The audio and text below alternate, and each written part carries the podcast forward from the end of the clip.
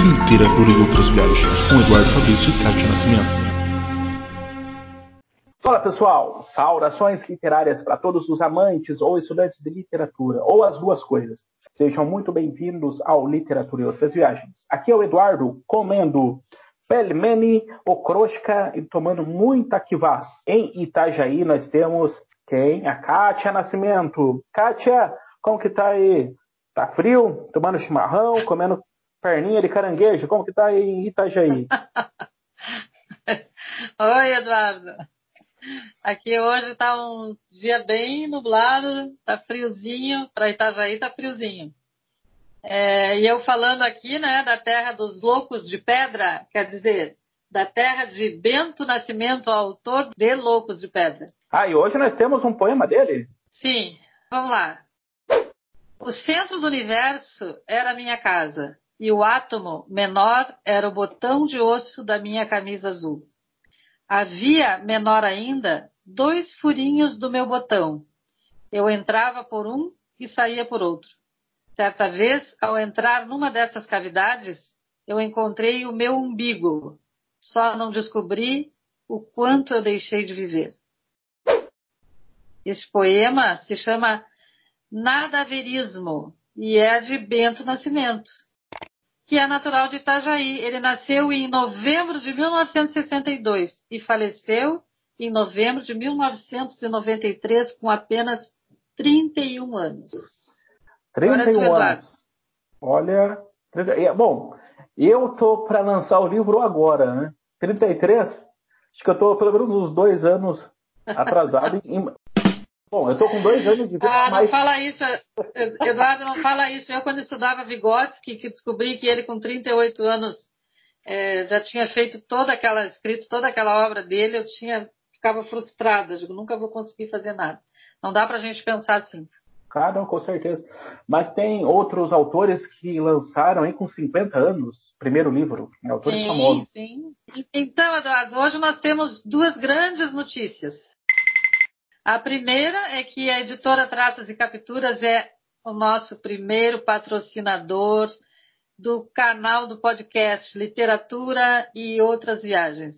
Olha, Palminha! Impressionou aí. demais o André Saltal. Ele se rendeu, se rendeu às nossas Ele graças. se rendeu. Traças e Capturas, ideias que cabem no seu mundo. Traças e Capturas é uma editora daqui de Itajaí, muito bacana, muito legal, muito cheia de boas ideias. A gente pode encontrá-los no Facebook, né? Facebook é, barra traços e capturas. capturas. Isso. Um abraço aí para o André, que participou da Sim, semana passada né, do nosso episódio. Valeu, André. Sim. E tem outra notícia boa, né. Eduardo? Que nós fomos selecionados no edital Eventos Culturais Comunitários, promovido pela Fundação Cultural de Itajaí e Prefeitura Municipal de Itajaí. Esse projeto ele vai contemplar 12 escritores de Itajaí. Então, a partir do dia 24 desse mês, a gente vai começar a conversar com cada um desses 12 escritores dessa cidade, né? Linda que é Itajaí. Tu já conhece Itajaí, né, Eduardo? Meus planos estão é, sendo direcionados para essa cidade. Em breve, quando voltar à Ucrânia. É, então, Eduardo, a gente vai ouvir agora uma palavra da Shibian, que é diretora executiva da Fundação Cultural de Itajaí. Ela vai falar um pouco sobre o projeto que a gente foi selecionado. Esse projeto ele tem um intuito muito bacana, muito importante. Além do fomento à literatura, a gente vê que as produções é, literárias vêm numa crescente nos últimos anos aqui na cidade e os podcasts darão essa visibilidade aos nossos escritores. A gente acompanha o trabalho e vê a qualidade da produção literária que é feita aqui e é, vem num momento muito oportuno, né, de aproveitar a pandemia de uma forma acessível, é, destacar o trabalho desses escritores. Então, serão 12 episódios é, para conhecer um pouquinho da produção literária que é tão vasta aqui na nossa cidade. Podem acompanhar e conferir que vai ser muito bacana. obrigada, Silvia, obrigada. É, realmente, Itajaí tem muitos escritores e a gente convidou 12, né? Por enquanto, 12 para participar é, do nosso podcast, nosso canal de podcast. É isso aí, Itajaí. Vem com a gente. E, Kátia, qual vai ser o nosso primeiro convidado? Quem será? Vai ser a poeta Elis de Castro, que é natural de Itajaí. Ela, Olha, ela, de Castro. Ela escreve poesias maravilhosas, mas eu vou deixar isso no suspense. Não, então, dia com... 24 de julho, nós teremos a participação de Elis de Castro. Muito bem, então. Nossa primeira convidada do nosso projeto é Elis de Castro, uma poeta. Para lembrar o que diz nossa querida Alice Ruiz, poeta é um substantivo feminino, né? Os homens que se virem aí para achar um substantivo que cabe a eles. Beleza? Então, Elise de Castro, nossa primeira convidada. E agradecer aí ao pessoal da Fundação Cultural, ao pessoal setorial de literatura, né, que a Kátia faz parte, né, pela força, pelo apoio aí também. Muito bem, Kátia. Então, eu queria fazer um gancho aqui com, a, com que o André Soltal, o escritor que, que vive aqui em Itajaí, ele disse no episódio passado, né, sobre literatura pelo ouvido, é, história oral, ouvido a ouvido, histórias contadas de pai para filho. Eu pensei, é, fiquei aqui pensando nas culturas ágrafas, né, em como, em como eles passavam, ainda passam para os outros da sua cultura, né? É, na verdade, existem várias formas de se perpetuar uma cultura, né, Eduardo? A escrita é apenas uma dessas formas, né? Como imagens, relatos, relatos orais, né? Vestígios, artefatos, é, ossos, fotografias, essas coisas, né? Músicas, o que, que tu acha? É, relatos de pai para filho, né? Até se a gente pensar numa questão familiar, né? Os pais eles não escrevem dizendo como que que se faz determinado bolo, por exemplo, né? Mas a gente diz, ah, esse bolo foi a minha avó que fazia, né? A, eu, eu tenho uma coisa na minha família mesmo, que a minha, a minha avó, ela fazia um doce de pão e ela morreu sem deixar receita. Nunca ninguém mais comeu esse doce de pão que a minha avó fazia. Né? Uhum. Então, além dela não escrever, ela não contou, né? Ela não contou, mas eu acho que nas, nas famílias existe muito isso das pessoas contarem, né? Ó, oh, minha filha, esse peixe a gente faz dessa forma, é, que é para tu depois ensinar para os teus filhos, essas coisas assim, né? Então, é, são, são relatos orais, né? Na verdade, né? E tem outras coisas, tem músicas, fotografias, né? ossos, né? Ossos que, que, que contam histórias, né? Mas é interessante isso. Eu lembrei de uma história de uma tradição de família. A filha chega chega no, no final do ano e vai fazer um, um, peixe lá e corta o rabo do peixe fora. E daí o marido pergunta: Ué, por que você faz isso? Por que você cortou o rabo do peixe fora? Ah, não sei, eu vi minha mãe fazendo. Aí, quando ela chegar aqui, eu vou perguntar para ela. Aí quando a mãe chega, ela pergunta, aí mãe, por que, que você cortava o rabo do peixe fora? Ela fala, ah, não sei, eu vi tua avó fazendo. Aí perguntar legal, pra avó, legal.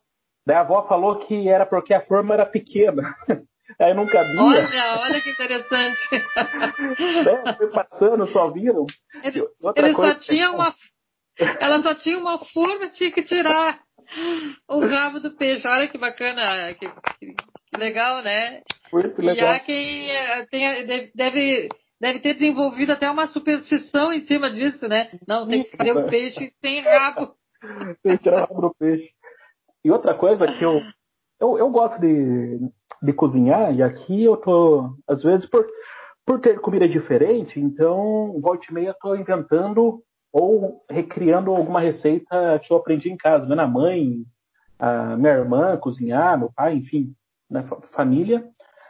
E volta e meia tô cozinhando algumas coisas aqui. Eu também não sei a receita, né? Eu vou tentando lembrar, por exemplo, fiz uma farofa. Como aqui não tem farinha de mandioca, tinha um pão aqui, um baguete que a gente tinha comprado. Eu moí esse, esse pão, fiz uma farinha de rosca. e fiz uma farofa né, com bacon, com, com cenoura, enfim.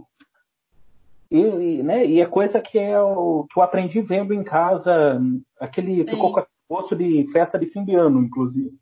São coisas que realmente não tem receita, né? A gente aprende olhando. Sim, e não, e não necessariamente ela precisa ser escrita, né? Sim. No Rio Grande do Sul, né, a gente tem o hábito de, de fazer roda de chimarrão. É, é o momento em que os pais, os avós, eles contam as histórias, né, as histórias de família, sei lá, aquelas histórias. Meu pai, meu pai era, era telegrafista da Marinha, e ele fazia, ele não tomava chimarrão porque ele era nordestino, né? Não, teve, uhum. não, não adquiriu esse hábito. Mas ele dizia, ah, numa, numa ocasião, em 1950, e aí ficava contando, né? Contando, é aquele né? momento do senta que lá vem história. Isso. então, é, fazendo um gancho aí com o que o André falou, né? Então são as, é, essa cultura oral, né? A cultura oral que não deve terminar, né? Ele fez uma comparação com o podcast, né? É, não Opa. deve terminar, porque as famílias elas têm que sentar e, e, e contar as suas histórias, né? Isso é importante para a gente isso hoje, Kátia, também, constituir não? como identidade, né? Sim, é, acho que falta isso também hoje, né? No mundo, sei lá, do celular. Quando o pessoal tá na mesa, às vezes tá todo mundo com o celular. Mas tu Eu... vê, ó, o que está acontecendo agora nesse isolamento social? Acho que as pessoas elas estão conversando mais, né? Eu espero, pelo menos. Eu acho que na minha casa tem acontecido isso. A gente, a gente tem conversado mais, né? Ah, e mas pensando nisso também, eu lembro do meu pai. Você falou sobre roda de chimarrão. Nós temos, na verdade, a gente aprendeu a tomar chimarrão com alguns amigos, uma família amiga nossa. Eles, a gente aprendeu a tomar chimarrão com eles. Eu era pequeno, a gente ia na casa deles, eu, o pai, a mãe. Ela é catarinense e a gente aprendeu então a tomar chimarrão com ela. E era aquele momento onde que meu pai era mineiro, começavam a contar histórias da, do tempo que eram criança, e que meu pai começava a falar que já tinha visto o Saci, que estava dentro de uma casa e o fantasma veio balançar ele na rede. Na verdade, eu, eu sinto um pouco de, de tristeza que eu não recordei isso, eu não gravei isso do pai contando. Né?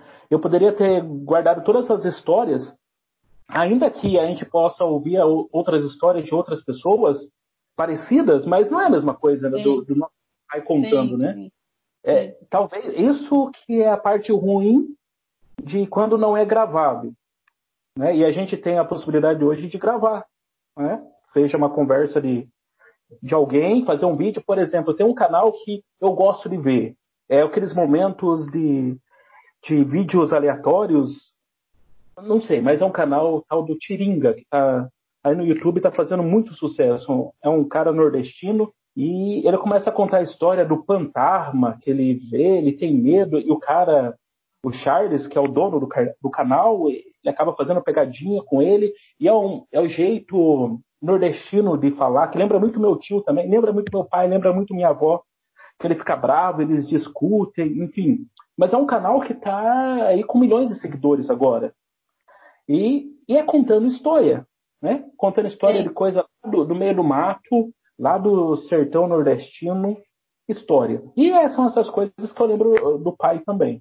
Aí uma amiga nossa, foi sua aluna, a Samara, eu conversei com ela, a gente estava uhum, conversando. Sim, um abraço para Samara. A Samara, ela comentou justamente desse ponto que a gente está falando, né? sobre essa cultura de história de pais para filho. Olha que legal isso. Se tu pensar bem, né? Isso sempre existiu, né? Porque são poucas as pessoas que escrevem, né? Não, é. não, ninguém, ninguém vai pôr tudo no papel só porque o pai falou, né? É, na minha casa o meu pai escrevia, né? Ele tem, eu uhum. tenho uns contos dele que ele que ele conta como Lampião, por exemplo, chegou na, no Nordeste, lá onde ele, ele morava. Meu, meu avô era telegrafista uhum. e meu avô recebia é, um telegrama dizendo: o Lampião está chegando na cidade. Então ele tem uns contos que ele, que ele fala sobre isso, assim, né? Mas também, assim, ó, meu, minha avó teve 18 filhos e, e o que a gente sabe sobre esses irmãos do meu pai foi pelo que o meu pai contou porque não, é, a gente não viveu, né, aquilo ali. É, o meu pai foi para o Rio Grande do Sul e a gente não conheceu a família dele no Nordeste. Então, é, é só para deixar, para deixar uma, uma, fazer uma reflexão sobre o que o André falou, né, sobre uhum. as, as, culturas que são orais, né. Eu, eu lembrei claro. de uma história aqui do, do pai contando, uma das últimas histórias que eu lembro dele contando. Né? Meu pai faleceu há uns dois anos. Ele fala que ele, quando ele era menino, adolescente, ele ia para a festa do divino. Salve divino Espírito Santo, uhum, uma coisa assim, né? Uhum. Ele contando que um dia ele dormiu, voltou, ficou uns dois dias na festa, e ele dormiu abraçado aquele pau da, da porteira. Encontraram ele dormindo lá, tipo um cansado que ele estava. Ele era contra, contralto, né? Que fazia aquela voz mais. Ai, ai, e a gente fazendo graça disso daí. É uma das últimas lembranças que eu tenho de histórias É engraçado, contando. legal, né? É super Sim. bom lembrar das histórias. Então, é, Eduardo, mudando de assunto, é, é, hoje a gente quer incitar também uma reflexão sobre o que, que acontece nos bastidores de um ofício tão intrigante é, como o de escritor, né? É, o nosso negócio aqui é literatura, né, Eduardo? Com certeza. É, talvez o escritor famoso, reconhecido por seus pares, né? O Otto costumava dizer quando é que uma pessoa pode ser considerada uma escritora, né? Ele ah, dizia, ah, só, quando só ela um é reconhecida Opa. pelos seus pares. Ah, ah sim. Otto, queremos você aqui em breve. Isso. a gente fala tanto do Otto, né? Ele vai ter que aparecer uma hora. É, então, o que eu estava dizendo, talvez o escritor famoso, reconhecido por seus pares, né, como, como a gente diz, ele não passe por isso, né? Mas uhum. o iniciante sempre passa. E esse escritor famoso, um dia também ele foi iniciante. E, e aqui, ó, eu não estou falando de dar importância para críticas não tão delicadas, né? Porque tem aquela, uhum. aquelas pessoas que criticam, isso aqui não vale nada, isso aqui não tá bom, isso aqui, sabe? Essas coisas assim que a gente passa nas oficinas de criação literária, né? Pois o que nos inspira, com certeza, é a ânsia de aprender cada vez mais como que, é, como que se faz a coisa, né? Por isso que a gente participa de oficinas de criação literária, a gente é, conversa, assiste palestras, né? Conversa com outros escritores, essas coisas assim. O Otto é, mesmo ele fala, que... desculpa, o Otto mesmo fala sobre essa questão de que a literatura mudou agora, não é mais essa coisa romântica, né? essa coisa que era na poesia, que é você espera por uma iluminação e de repente surge na sua cabeça uma ideia e você escreve aquele conto inteiro. Você precisa é, não de um é, não baixa, né? né? Não baixa, exato. Não baixa, né? É, uma, é trabalho, né? É bastante trabalho. É. Infelizmente. Podia ser uma espécie de psicografia não, não, não existe isso. Não, né? existe. não existe, que pena. então, eu creio que os escritores famosos, eles não passavam, é, eles não pensavam, desculpa, que iriam se ser famosos, né? Acho que eles não Sim. pensavam nisso.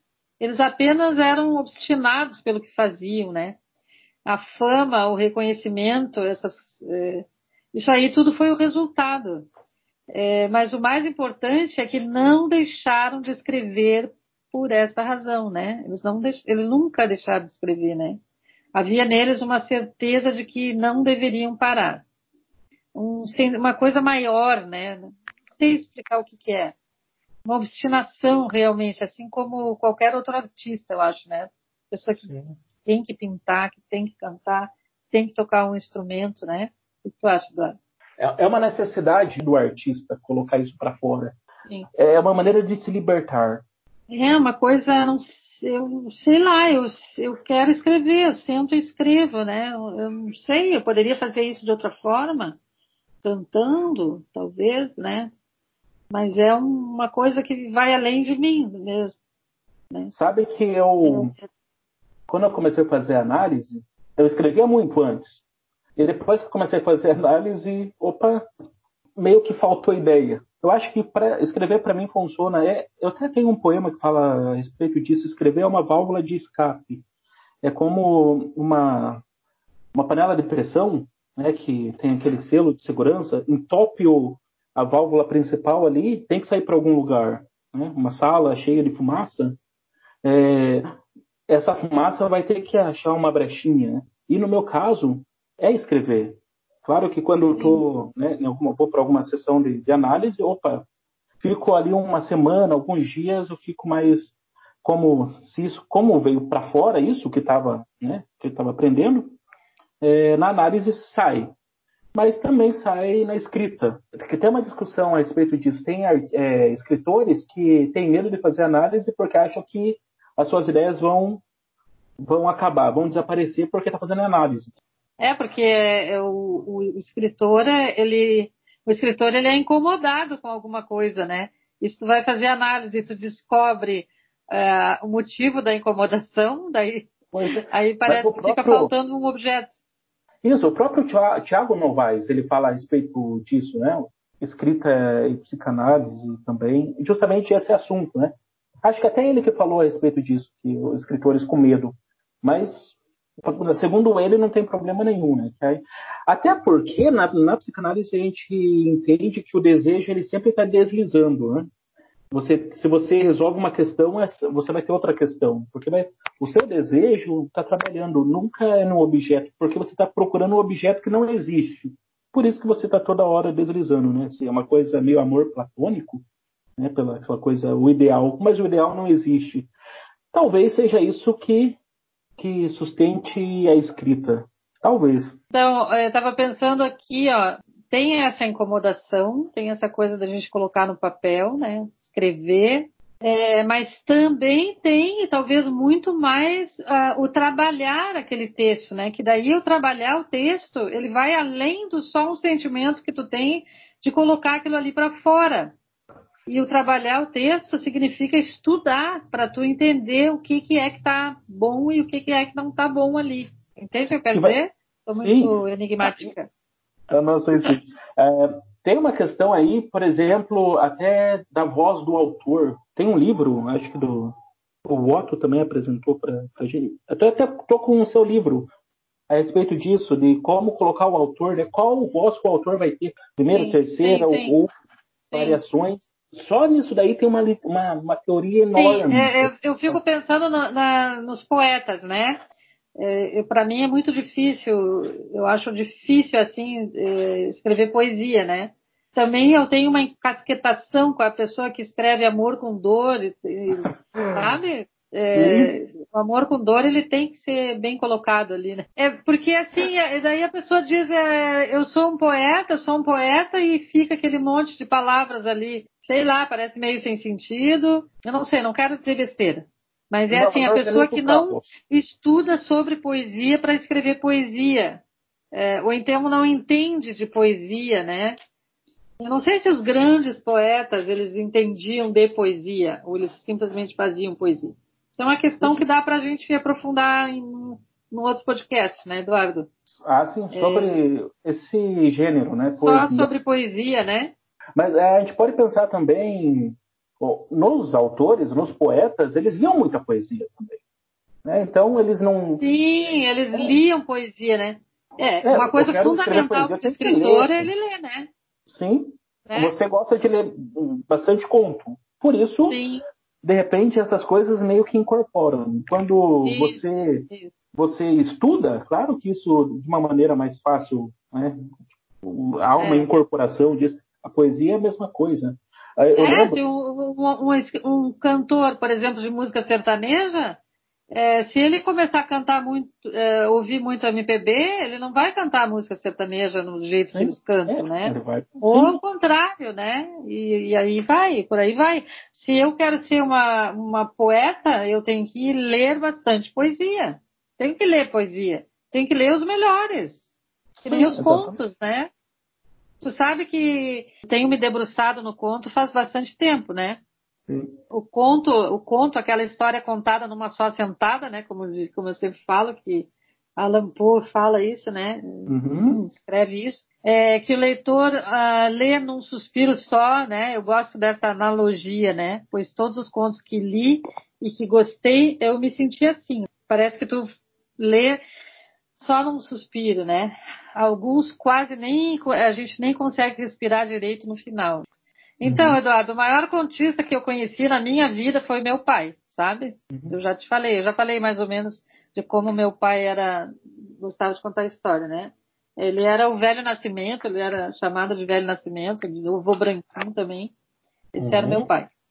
Se tivesse só uma pessoa na sala, ele começava dizendo, numa ocasião em 1952, lá no Nordeste, lá na Bahia, lá no navio, não sei do que, e por aí ele dava sequência contando histórias que viveu na Marinha, ou no Maranhão, no Ceará. Ele andou no, no Brasil todo, né? O meu pai era telegrafista, ele era faroleiro. E eu ouvia com o ouvido afinado de criança e achava tudo muito incrível. É, eu, eu viajava com ele, assim, sabe? Parecia, quando ele dizia que estava no navio, parecia que eu estava lá dentro do navio com ele. E eu ouvia numa sentada só, num suspiro só, porque eu não parava de prestar atenção naquilo que ele dizia, né? Eu nunca soube se aquilo tudo era verdade ou não, né? Minha mãe às vezes dizia, você conversa com teu pai, você conversa com teu pai, mas não, mas isso não me importava muito. É, ele por algum tempo ele me deixava pairando, né? É, desenvolvendo assim em mim uma inspiração é, para eu fazer mais ou menos o que ele fazia, né? Eu gostava muito uhum. disso. Isso lembra também uma é. história temos alguns amigos, tinha um tio, um amigo da nossa família também, que de vez em quando eles começavam a contar história. Mas é história inventada, né? E um começava a contar, o outro pegava a mesma história e já aumentava um pouquinho e virava uma competição ali. E você, é verdade, não é? Você fica, eles contavam tão bem, acho que até eles acreditavam que aquelas histórias eram verdade. Sim. Que nem história de pescador.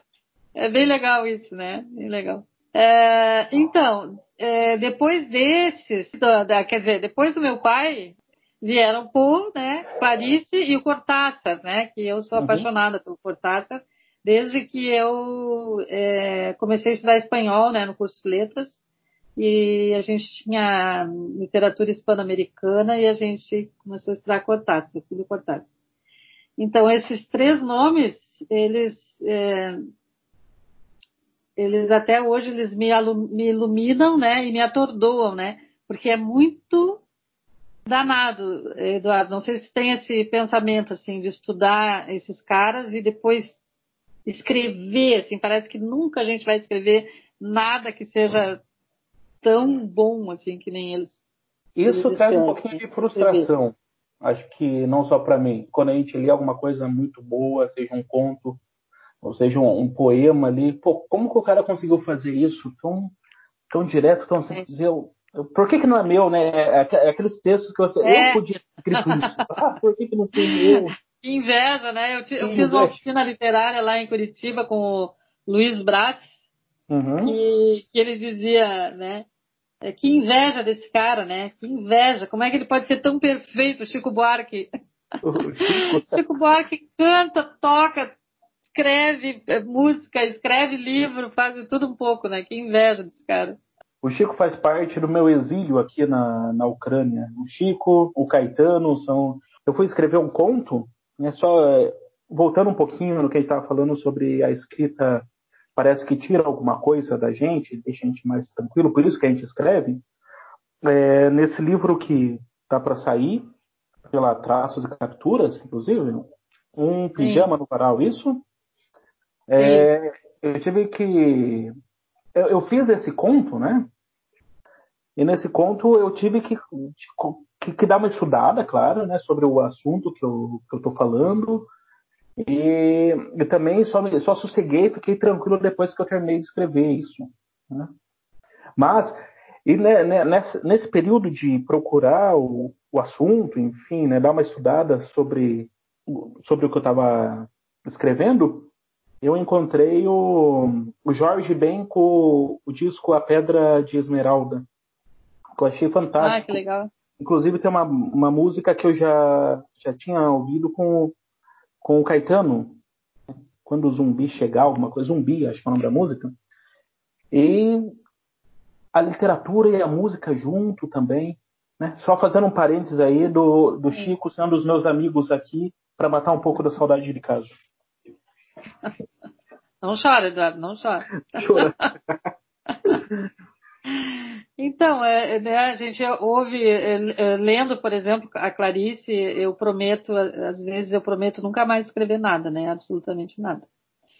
É, mas aí vem aquela coisa, né? Não, continuar, vou continuar, porque um dia eles também foram principiantes, né? Mas como todo livro sobre conto começa, né? Como tu diz, é, afinal, o que, que é um conto, né? O que, que é um uhum. conto? Para Cortázar, se não tivermos uma ideia viva do que é o conto, teremos perdido tempo, porque um conto, em última análise, se move nesse plano do homem, onde a vida e a expressão escrita dessa vida travam uma batalha fraternal, se me for permitido o termo. E o resultado dessa batalha é o próprio conto, uma síntese viva ao mesmo tempo que uma vida sintetizada. Algo assim como um tremor de água dentro de um cristal, uma fugacidade numa permanência. Só com a imagem se pode transmitir essa alquimia secreta que explica a profunda ressonância que um grande conto tem em nós e que explica também por que há tão poucos contos verdadeiramente grandes. Esse é uhum. o Cortázar, tá?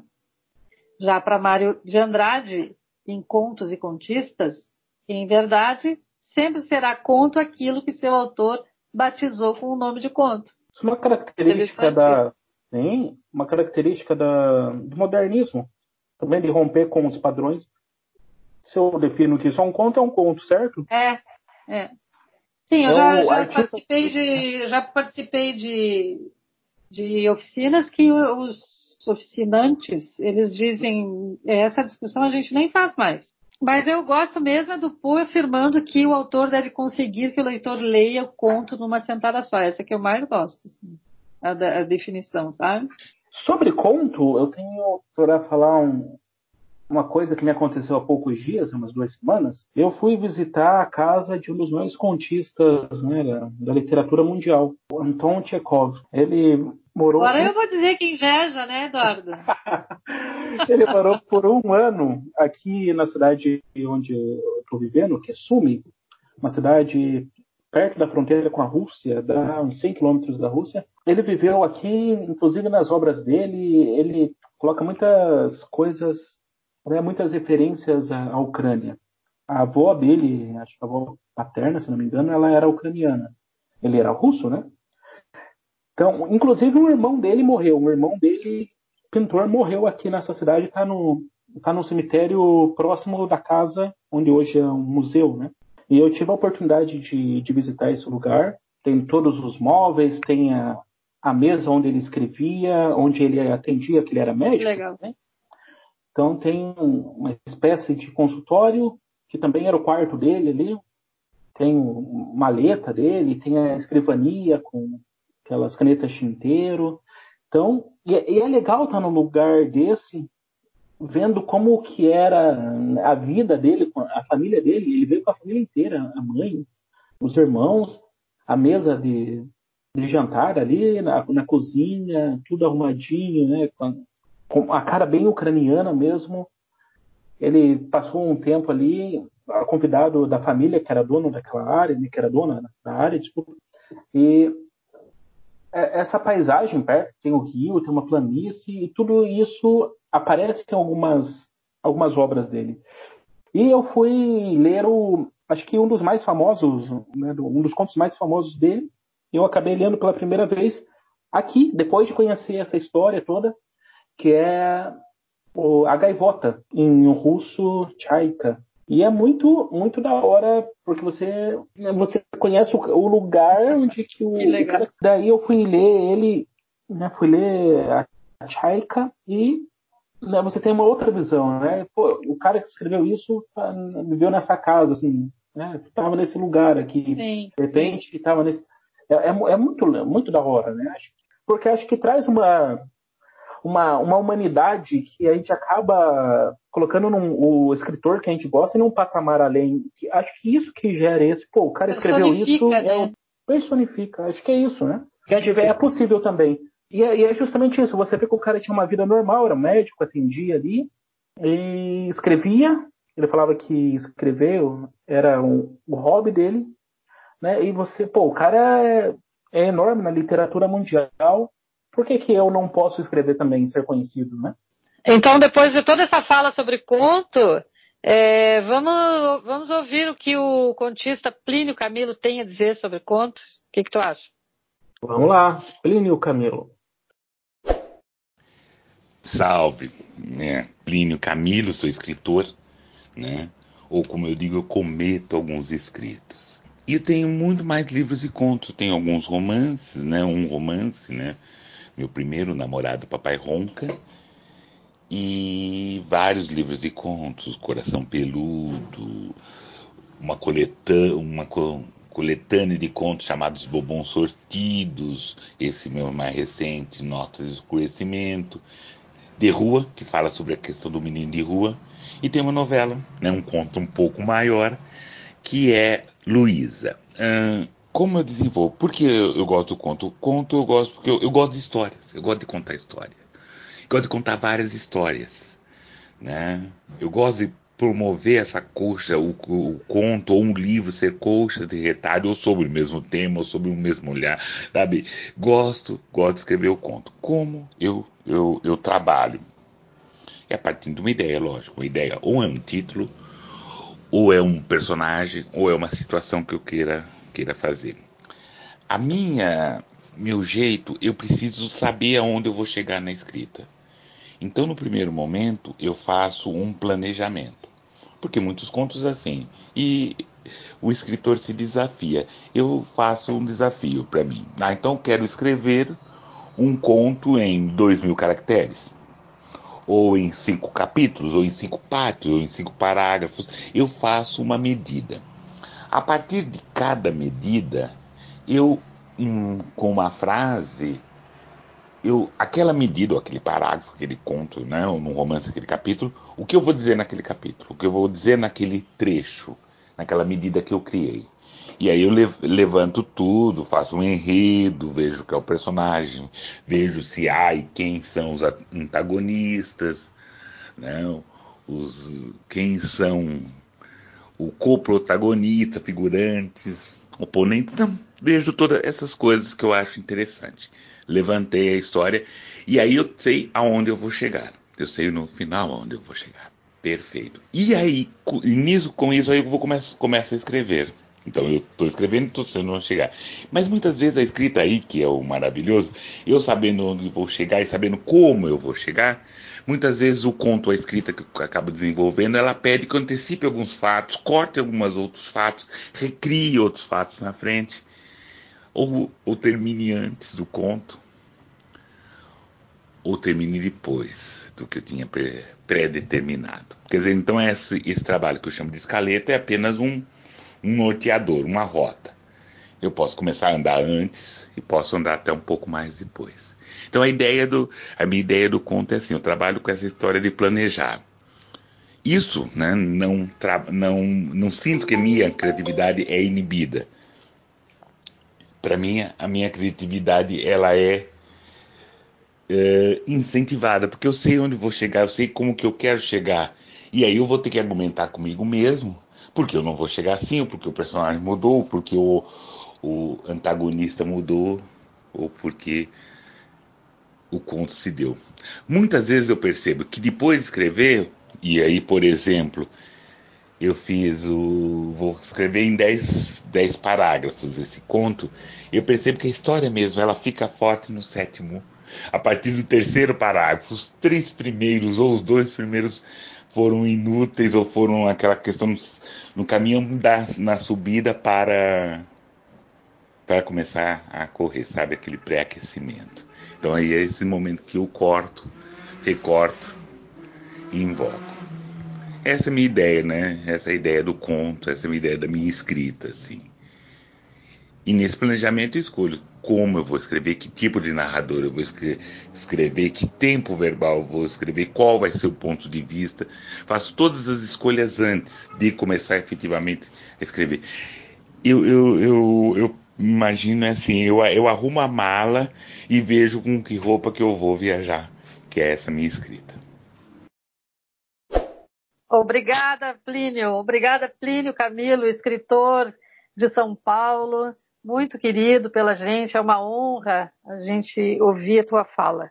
É isso aí, Plínio. Eu fiquei muito curioso com os nomes, os nomes do, dos livros do Plínio chamam a atenção. o namorado do papai ronca, todo mundo gosta ronca. desse livro. então eu vou ler, eu vou ler um texto dele, tá bom? Terra. Isidoro Boçal fugido de noite ouvindo os cães mete na terra. João, nagô escravo quando está saudoso, corre na terra. José Banto, quando sozinho fica, ouve a terra. Esther, negra velha, sabida de ervas e mandingas, cheira a terra. Justino, da casa, quando recebe um dengo, dança na terra. Miriam, negrinha nova depois da chuva, brinca com a terra. Manuel, crioulo, depois de apanhar muito, bate na terra. Mariana, da cozinha, andar fogoso e faceiro, quando disse não, varada na terra. Nair, prenha do sinhozinho, destemperada, enfia terra. Plácides, escravo faiscador, para saudar a vida, briga com a terra. Paulina, escrava velha, que quando cachaça bebe, embala a terra. Sara, a nega do cabelo duro, para não encerrar a conversa, cospe terra. Zulmira, quando seus filhos são vendidos, come terra. As vozes, contos sobre o negro escravizado no Brasil, de Plínio Camilo. E assim chegamos ao fim de mais um episódio, nosso segundo episódio, Kátia. Como que está sendo, Kátia?